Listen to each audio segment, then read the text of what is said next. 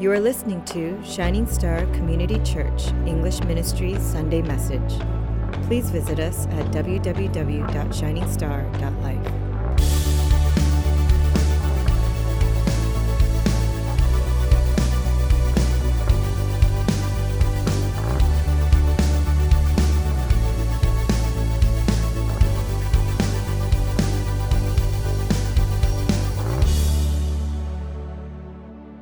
So there was a time when I traveled around the world. I began my journey. I, I backpacked across, backpacked across uh, 26 countries in one year. Don't do it. Um, I began my journey in South Korea, and there were two cities in particular that I was staying at because of the people who were housing me there.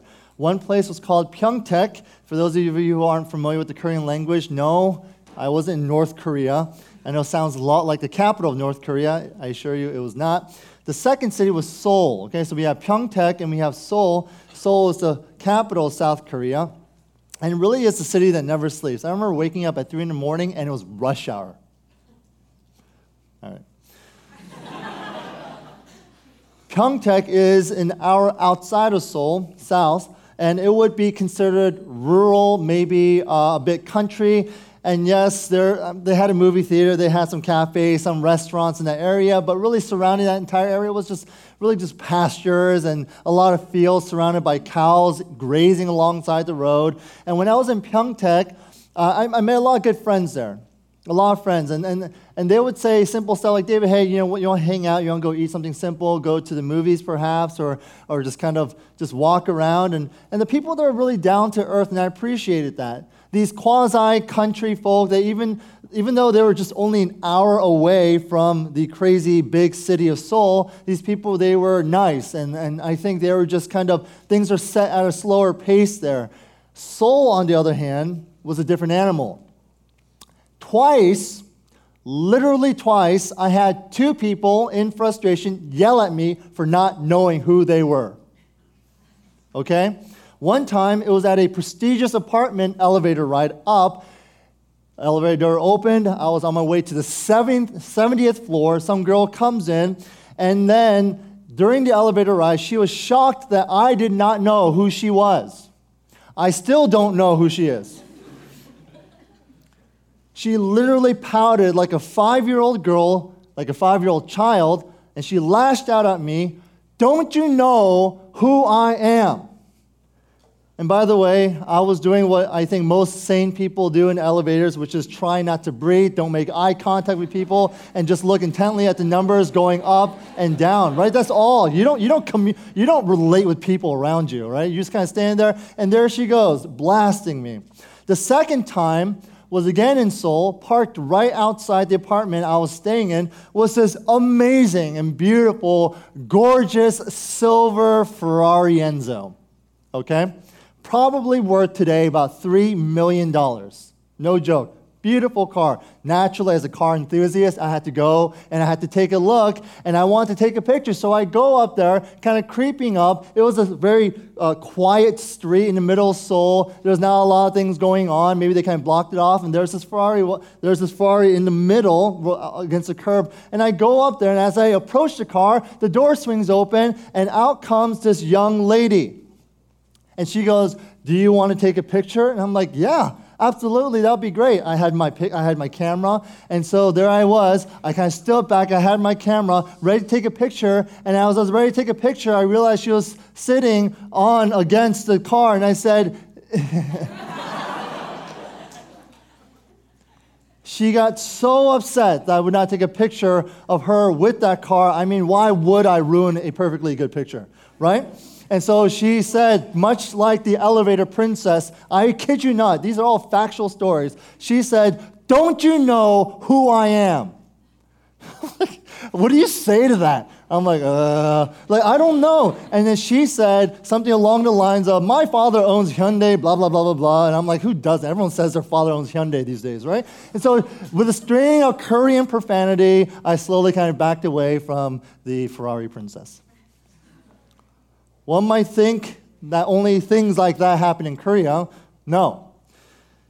There's been celebrities in the US, and maybe you've seen this in tabloids or in the videos of YouTube, when they get caught for DUI or for speeding, they'll say to the cop, Don't you know who I am? I remember a few years ago, Chris Tucker, this was right after rush hour, he got all super famous, and he was driving his coupe Bentley, and he got pulled over in Las Vegas. The cop says, You've been going fast. You know how fast you're going? And Chris Tucker, in his high pitched voice, says, Don't you know who I am?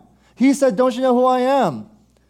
It's not just the over rich or celebrities, but a lot of people feel entitled and say, Don't you know who I am? In fact, even in churches, whenever maybe a new member wants to mix things up and add a different program, it'll be the older member, the, fo- the member who's been here a little bit longer, who will say, You know what? We're not going to do that. You know what? It won't work. I've been through it all. Don't you know who I am? I've been here before you got here. Look, in our text today, we have Jesus intentionally leaving the center, the hubbub of wealth and power, and with all his craziness, and there he is, kind of moving on towards this rural, seemingly insignificant part of the country. What's Jesus doing here? That's what we're going to see today. I got a couple points to make, okay? First is this Jesus cares about the nobodies. Jesus cares about the nobodies. so, back in chapter 3, we spoke about Nicodemus. Remember that guy? The guy had it all. He did it all. He was it all wealth, power, prominence, great reputation, man of integrity, great character. So the comparison was that maybe we all want to kind of be like him. But when Jesus confronted this man who seemed to have it all, this guy who seemed to have done it all, Jesus says, Yeah, you still kind of missed the kingdom of God. You still kind of missed the point here. What's amazing about the text for today is how we see the script reversed because maybe some of you guys were able to relate to Nicodemus. Maybe there's a lot of good things going on in your life. There's a lot of good things that you have accomplished. You're making some good money now and you're well liked by those, or by those around you. Maybe, in fact, you got good pedigree. Mom and dad are still together, right? You're raised in a Christian household. You've attended all the Sunday schools growing up, so you know all the answers. And so you feel like you can relate to Nicodemus. Or maybe you feel like you don't identify with Nicodemus at all. You don't feel powerful. You don't feel prominent. You're, you're not wealthy. And maybe even your reputation is really less than stellar, i.e., if you met up with a friend from the past, they'd be shocked to see that you're, to, to see that you're a Christian. They'd be shocked. What? You, you go to church? You, you? You go to church now? You give to charity now? You go on missions now? really, you? Our text today is for you then. It is for the nobodies. It's for those who have failed and failed many, many times. It's for those who can't just seem to get their lives in order. Okay? It's for those who believe that they have disappointed mom and dad and brother and sister, husband and wife, and their children. They have disappointed everyone in their lives, and so they've really been carrying this type of baggage of guilt and baggage of shame. Really, this is for the nobodies. It is for us. Can everyone say, Jesus cares for me, the nobody? So let's get into the story. Jesus spoke with a very interesting person now, I know that we're kind of tempted to place ourselves into the story and where we kind of fit in it all, and I think that's okay. But as we draw upon similarities, I really hope that throughout the entire sermon that you fix your gaze upon Jesus the entire time, and you'll see, man, Jesus, you're awesome. You are marvelous. Okay? Now, here's a couple sub points under my first point. This is, and this is the first one. this nobody that Jesus cared for was a nobody because she was a woman. Because she was a woman. Okay, so I think we're all accustomed to the fact that women are equal with men, as in there's nothing inferior about being a woman, there's nothing superior about being a male. Yeah, men are able to maybe run faster and bench more and jump higher, but here's the thing after you've seen your wife push out not only one human being out, but two, tell me who's really physically more capable. Okay? It's shocking. Truth be told, I was about to faint just being there. That's another story. In this day and age, we see women and men as equals, or at least we ought to, right? Equal value. No one is better or worse than the other. That was, however, by no means the outlook in Jesus' day. Women were not considered equal at all. In fact, this, uh, this woman that Jesus was speaking to was most likely illiterate. Why was she illiterate? Because she was never given the same opportunity for education as men did. Jesus, he really shouldn't have been speaking to this woman, not because he was a man and this was a public setting, but because Jesus was considered respected. He was considered a teacher, he was a rabbi. A rabbi. Rabbis were forbidden to greet women in public. In fact, a rabbi might not even speak to their own daughter or their own wife or their own sister if they were to see them in public. In fact, there's something called the bleeding Pharisees, where they would close their eyes the moment that they see a woman and they would avoid and avert their gaze, and their eyes would be closed so much so that they would run into walls. True story. And they believed, and they did this because they believed that women were second rate citizens, not worth giving any attention to. And it would be one thing to see a woman, but then to actually sit and engage in conversation with one? Are you kidding me? That's social suicide. That would hurt your reputation like crazy. And yet we see this amazing, beautiful Savior of ours, Jesus, speaking to this common woman. Why? Jesus doesn't care. He cares for the nobodies. Can you hear an amen to that? A lesson for this day where it seems like almost all these big shot CEOs, producers, bosses, whomever are being called out for the way that they treat women. On this Father's Day, let me say this to the men who have daughters, be careful how you talk to them by being careful how you talk to mom, your wife lest your daughter begin to think that yelling and speaking negatively and speaking down and speaking critically is the norm, and they'll soon be accepting of that kind of treatment when they get older. To the men on this Father's Day, may we never look down or speak down to women. Amen, men? And to the ladies, may you also never speak down to one another. Amen, ladies? Throughout the Gospels, Jesus, Jesus' concern for women and his welcoming of women as his disciples was a radical break with social convention. Remember the resurrection story? Who was it whom God chose to first hear about Jesus' resurrection? It was the women. And when they went and shared, how were they received? The men did not believe him. They didn't believe him. Why would they? Women back then held no testimony. Their words held no value. So, why on earth would they be entrusted with this amazing, life shattering, important announcement? It was intentional. God values women. Our Savior values the nobodies. Jesus cared about the nobodies. Folks, there is a category of nobodies in our lives. Do you know that? Okay? Y'all might think that you're a really super PC and accepting and loving everyone. Ah, there is someone or some people, some ones in our mind or in our lives who we would deem as a nobody, someone that we would not engage with, someone that we would simply say it would be a waste of time to befriend and to communicate and spend any energy in. It is that person that the Lord is calling you out on. In the eyes of God, no one, no one is a second rate citizen. Love them all, he says. Amen? Not only that, not only was she a nobody because she was a woman, she was a nobody that Jesus cared for because she was a Samaritan. This is an even greater barrier than the whole gender issue. In verse 9, if you read the footnote, another way of understanding that Jews and Samaritans didn't associate was that Jews did not use the dishes Samaritans have already used.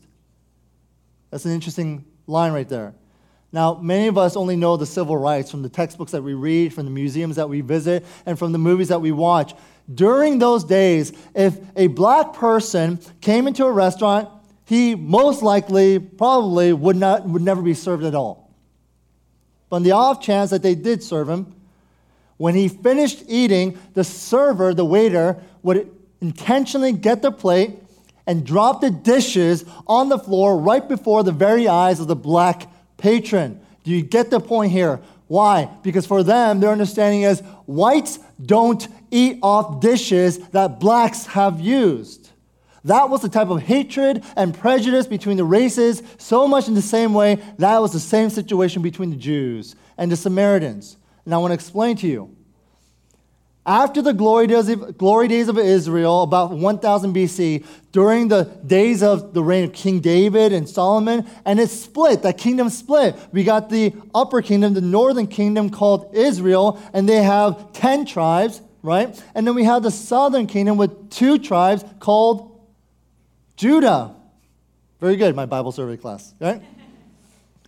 That division happened for 200 years. In fact, it was never reconciled. But here's the thing in 722 BC, Israel, right, the top, the northern kingdom was and had a capital called Samaria. They were invaded by the Assyrians.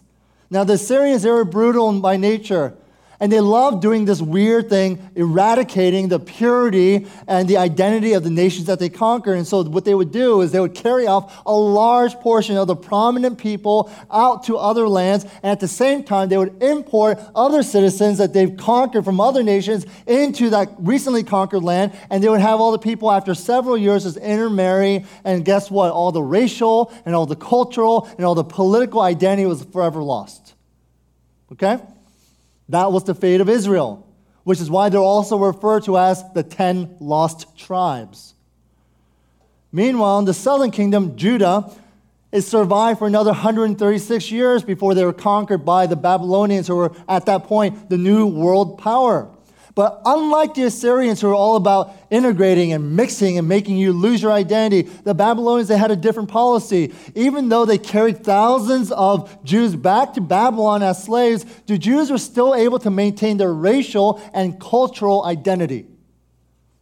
And so after 70 years, the Persians overran the, Bab- overran the Babylonians. The Jews were allowed to return to their own land. You guys all still with me? So, back in the land during the days of Ezra and Nehemiah, what, what did the Jews find? That they found themselves to be right next door to these people called the Samaritans. It was a hodgepodge of mixture of Jews and everyone else, this group of mixed folks who now worshiped a mixed religion of Judaism and everything else.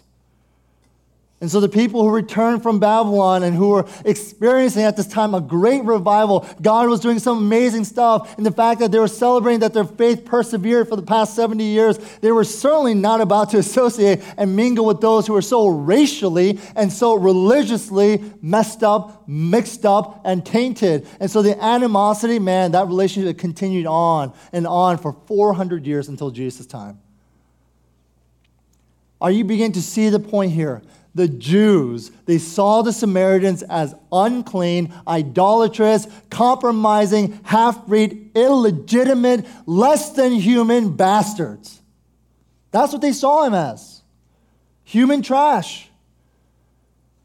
But then we have here Jesus come here, sitting on the side of the well, talking, ministering, showing concern for this woman who was a Samaritan.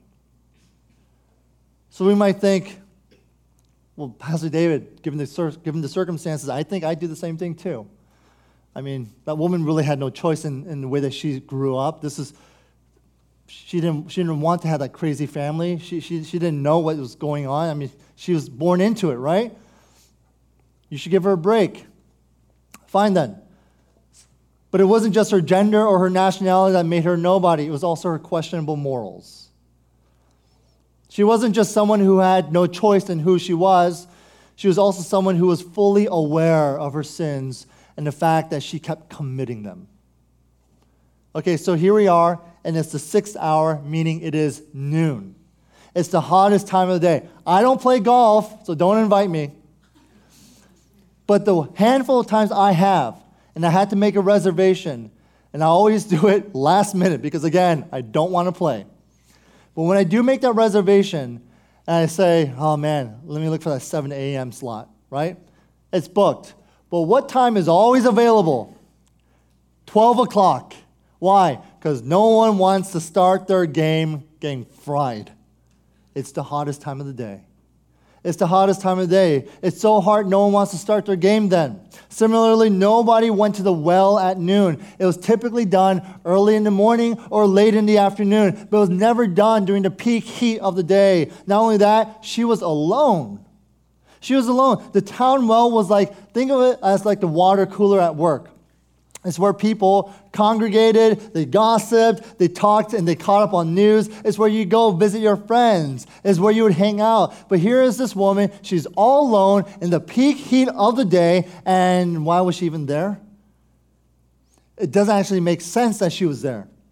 It doesn't make any sense because this well that she was at was half a mile away from her own town. There was water in her town. I mean, sure, this was a historic well, and, and this is the well of Jacob, but this woman, she's not some fanatic. She's not some tourist who was like, oh, I got to check out this really cool well. Why would she come here on the outskirts of town, all alone, in the heat of the day? I don't think it's difficult to figure out. She has been through five husbands and is now shacking up and sleeping with a guy who is not her husband. Let's be real here, okay? Look, I know we've all made mistakes, and I know the whole idea, we don't want to judge people. I get that. But think about even in today's time with super liberal and progressive under view, perspective, or stance on relationships and sex and marriage. I mean, seriously, listen, seriously, how judged would a woman who's been married five times and is now sleeping with another guy be today? Still be judged, wouldn't she? How many women do you personally know who's had that kind of reputation.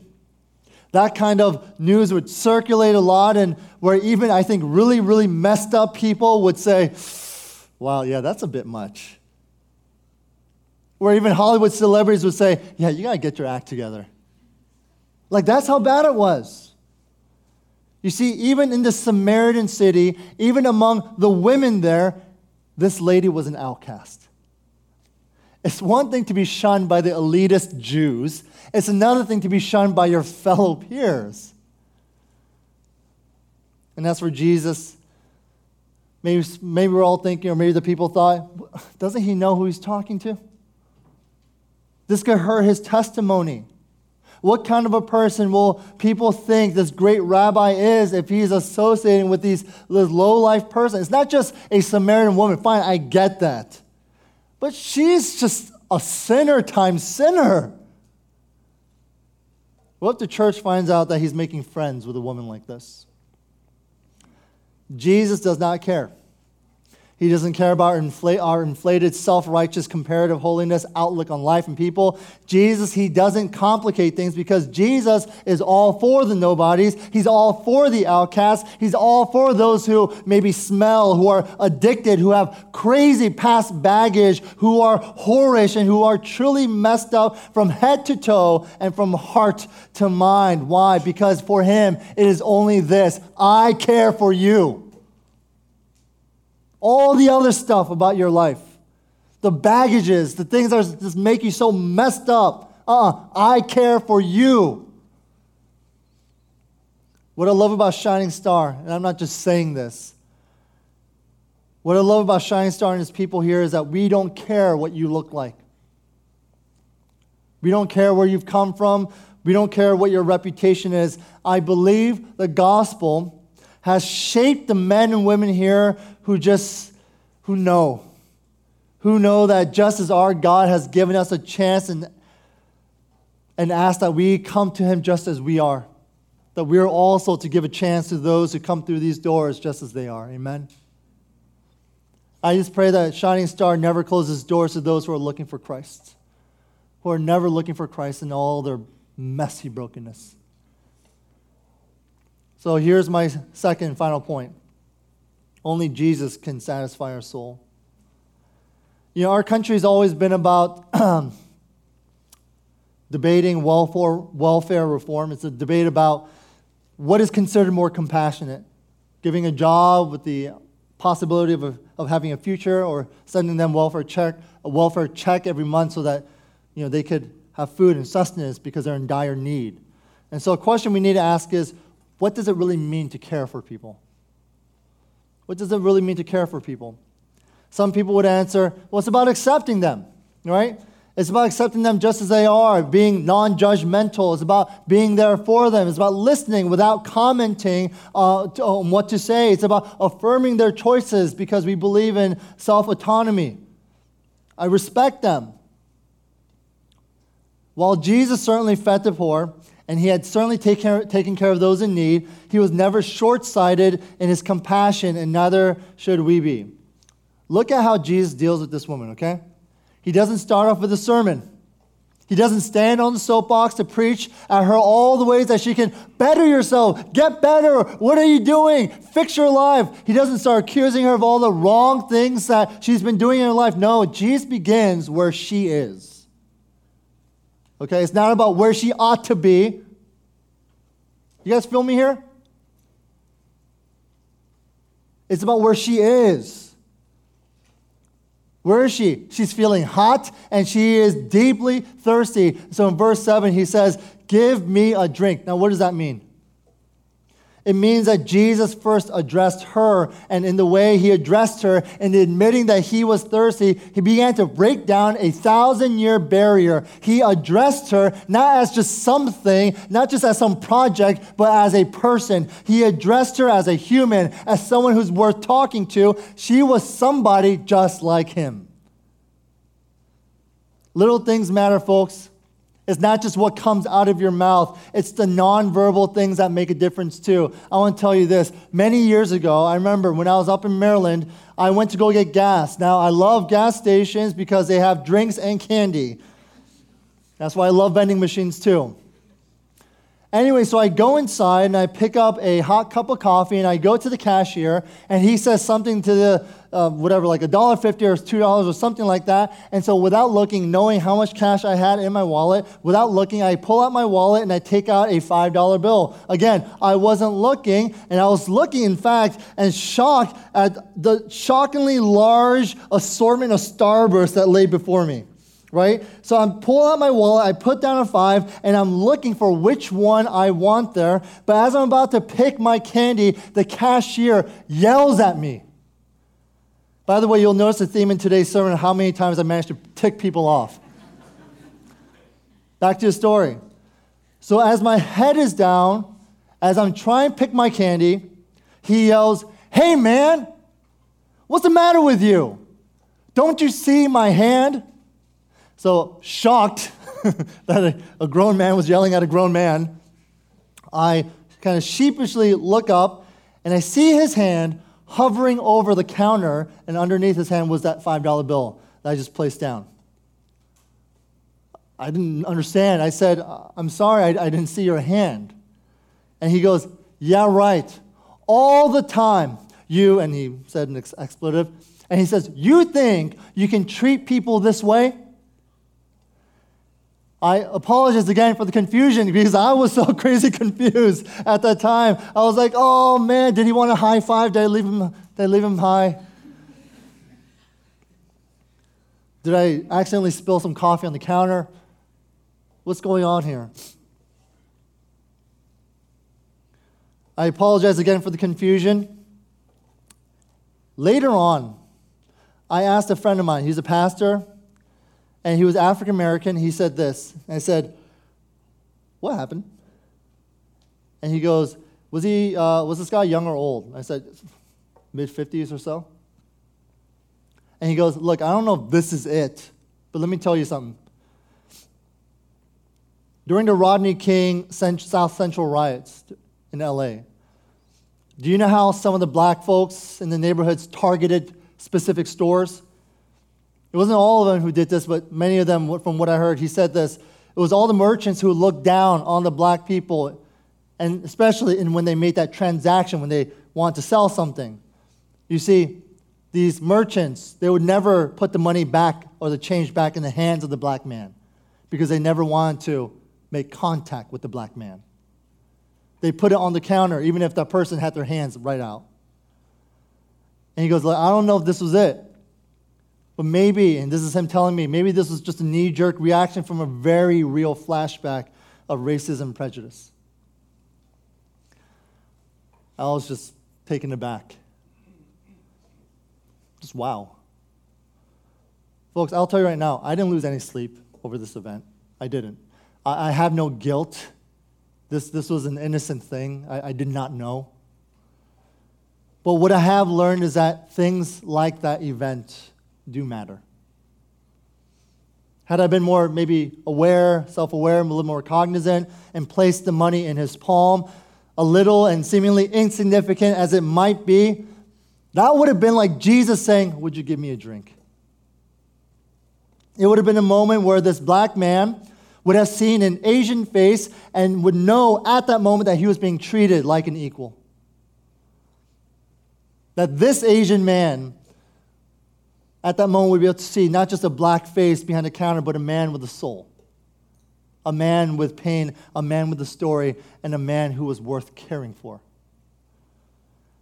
Folks, don't ever dehumanize people, okay? Don't ever dehumanize people who are hurting and broken around you. Don't see them as projects or as case studies or as charities. See them as those who are made in the image of God Ask for a drink like Jesus did.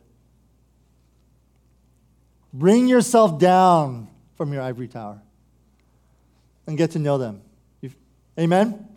But you see, Jesus' agenda was more than just making this woman feel accepted.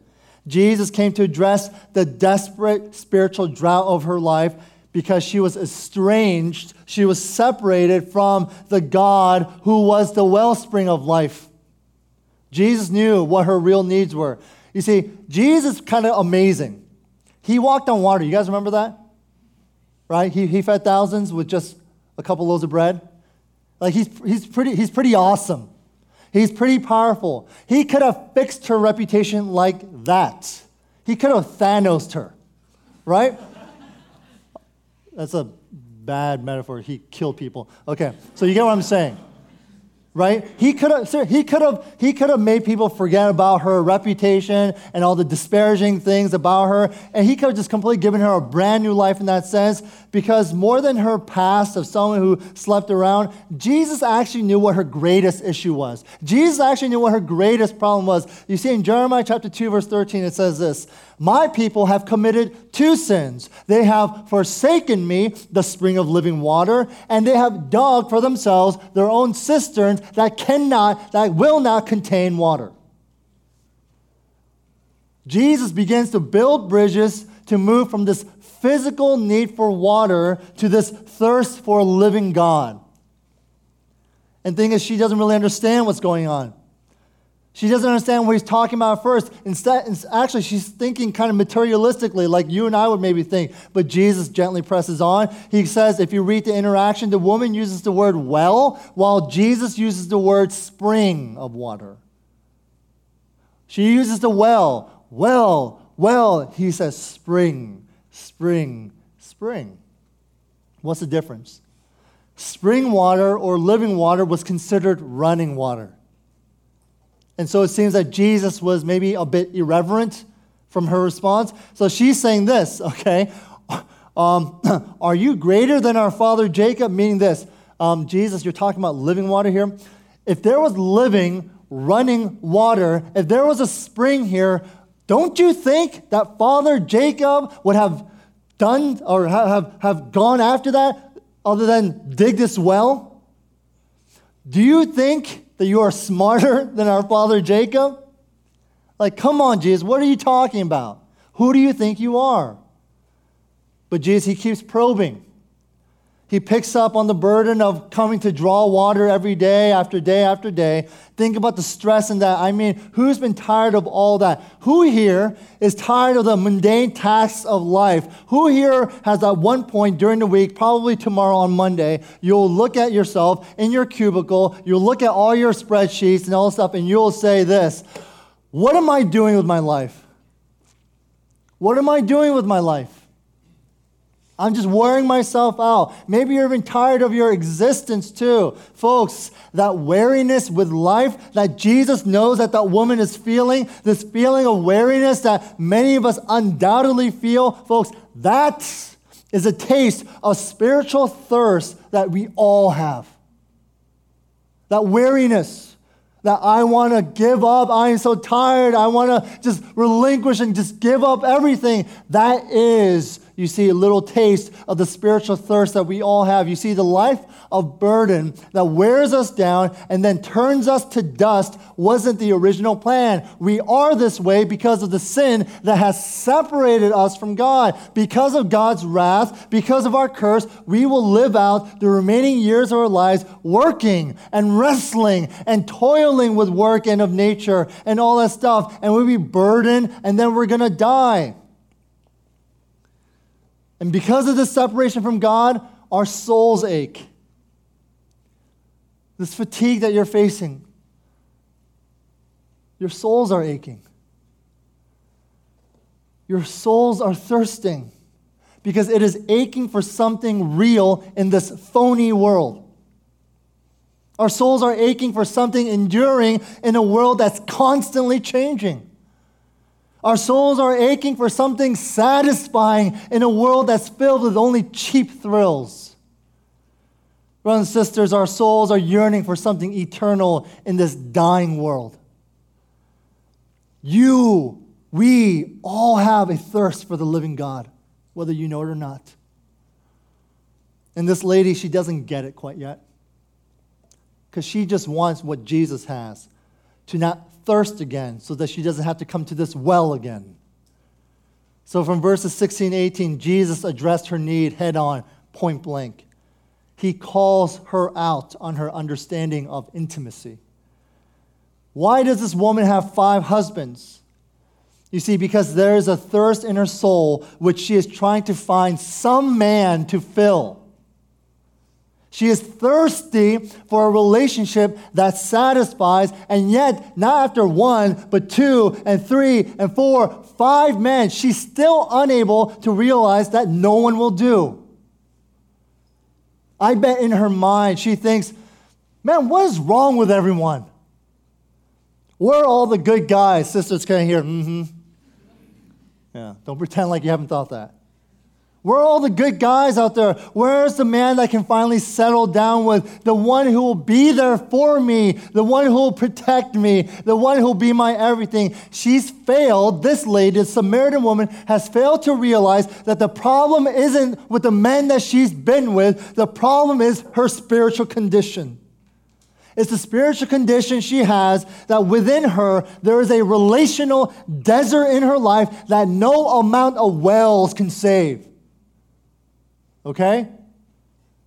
But only a living water, only a running water, only the spring of life that is found in the very person that she is speaking to.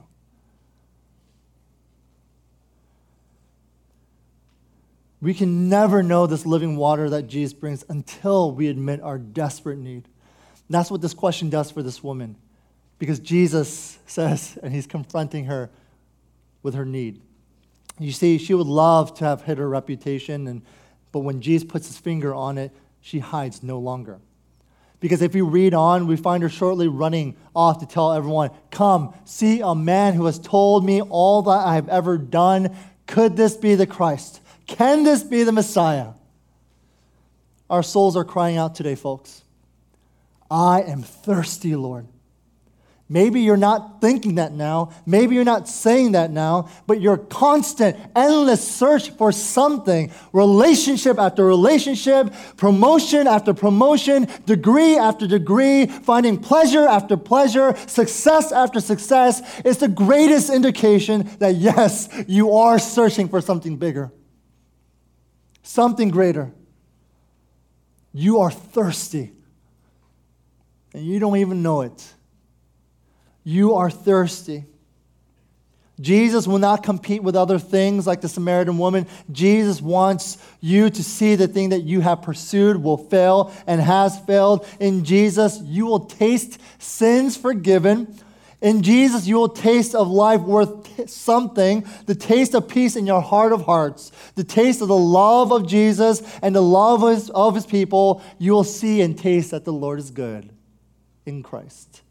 Jesus cares about the nobodies, and I praise God for that because I'm a nobody. So he says, Come to me. Come to me. For only I can satisfy your thirsty soul. Amen. Amen. Let's bow. Let's pray.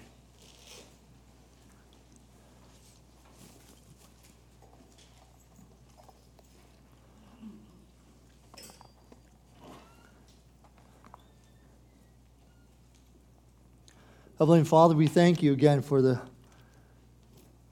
this moment of clarity. I, I hope and pray it was a moment of clarity for us. This isn't to say that we shouldn't aspire and try to improve ourselves and try to work hard. And, uh, Father, forgive us if we get that twisted. But Lord, help us know that there, it is a never ending search if we don't meet with you. Open our eyes, Lord, to the amazing truth that you are the wellspring of life. That Jesus, in you, we can dance around in the river of joy. That in you, Jesus, true satisfaction, contentment lies.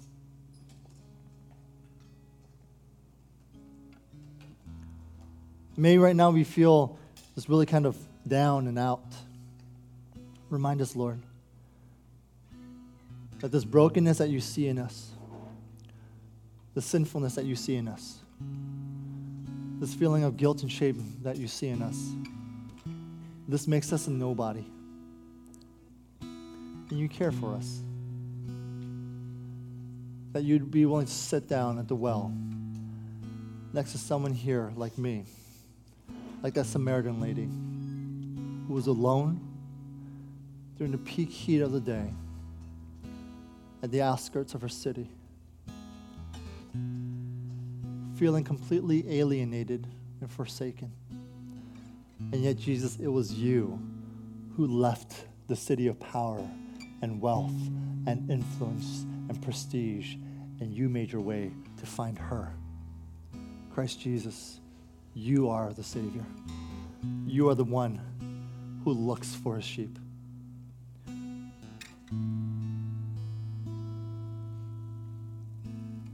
Folks, let me give you guys a moment as you pray and, and just prepare your hearts in meditation for what you just heard.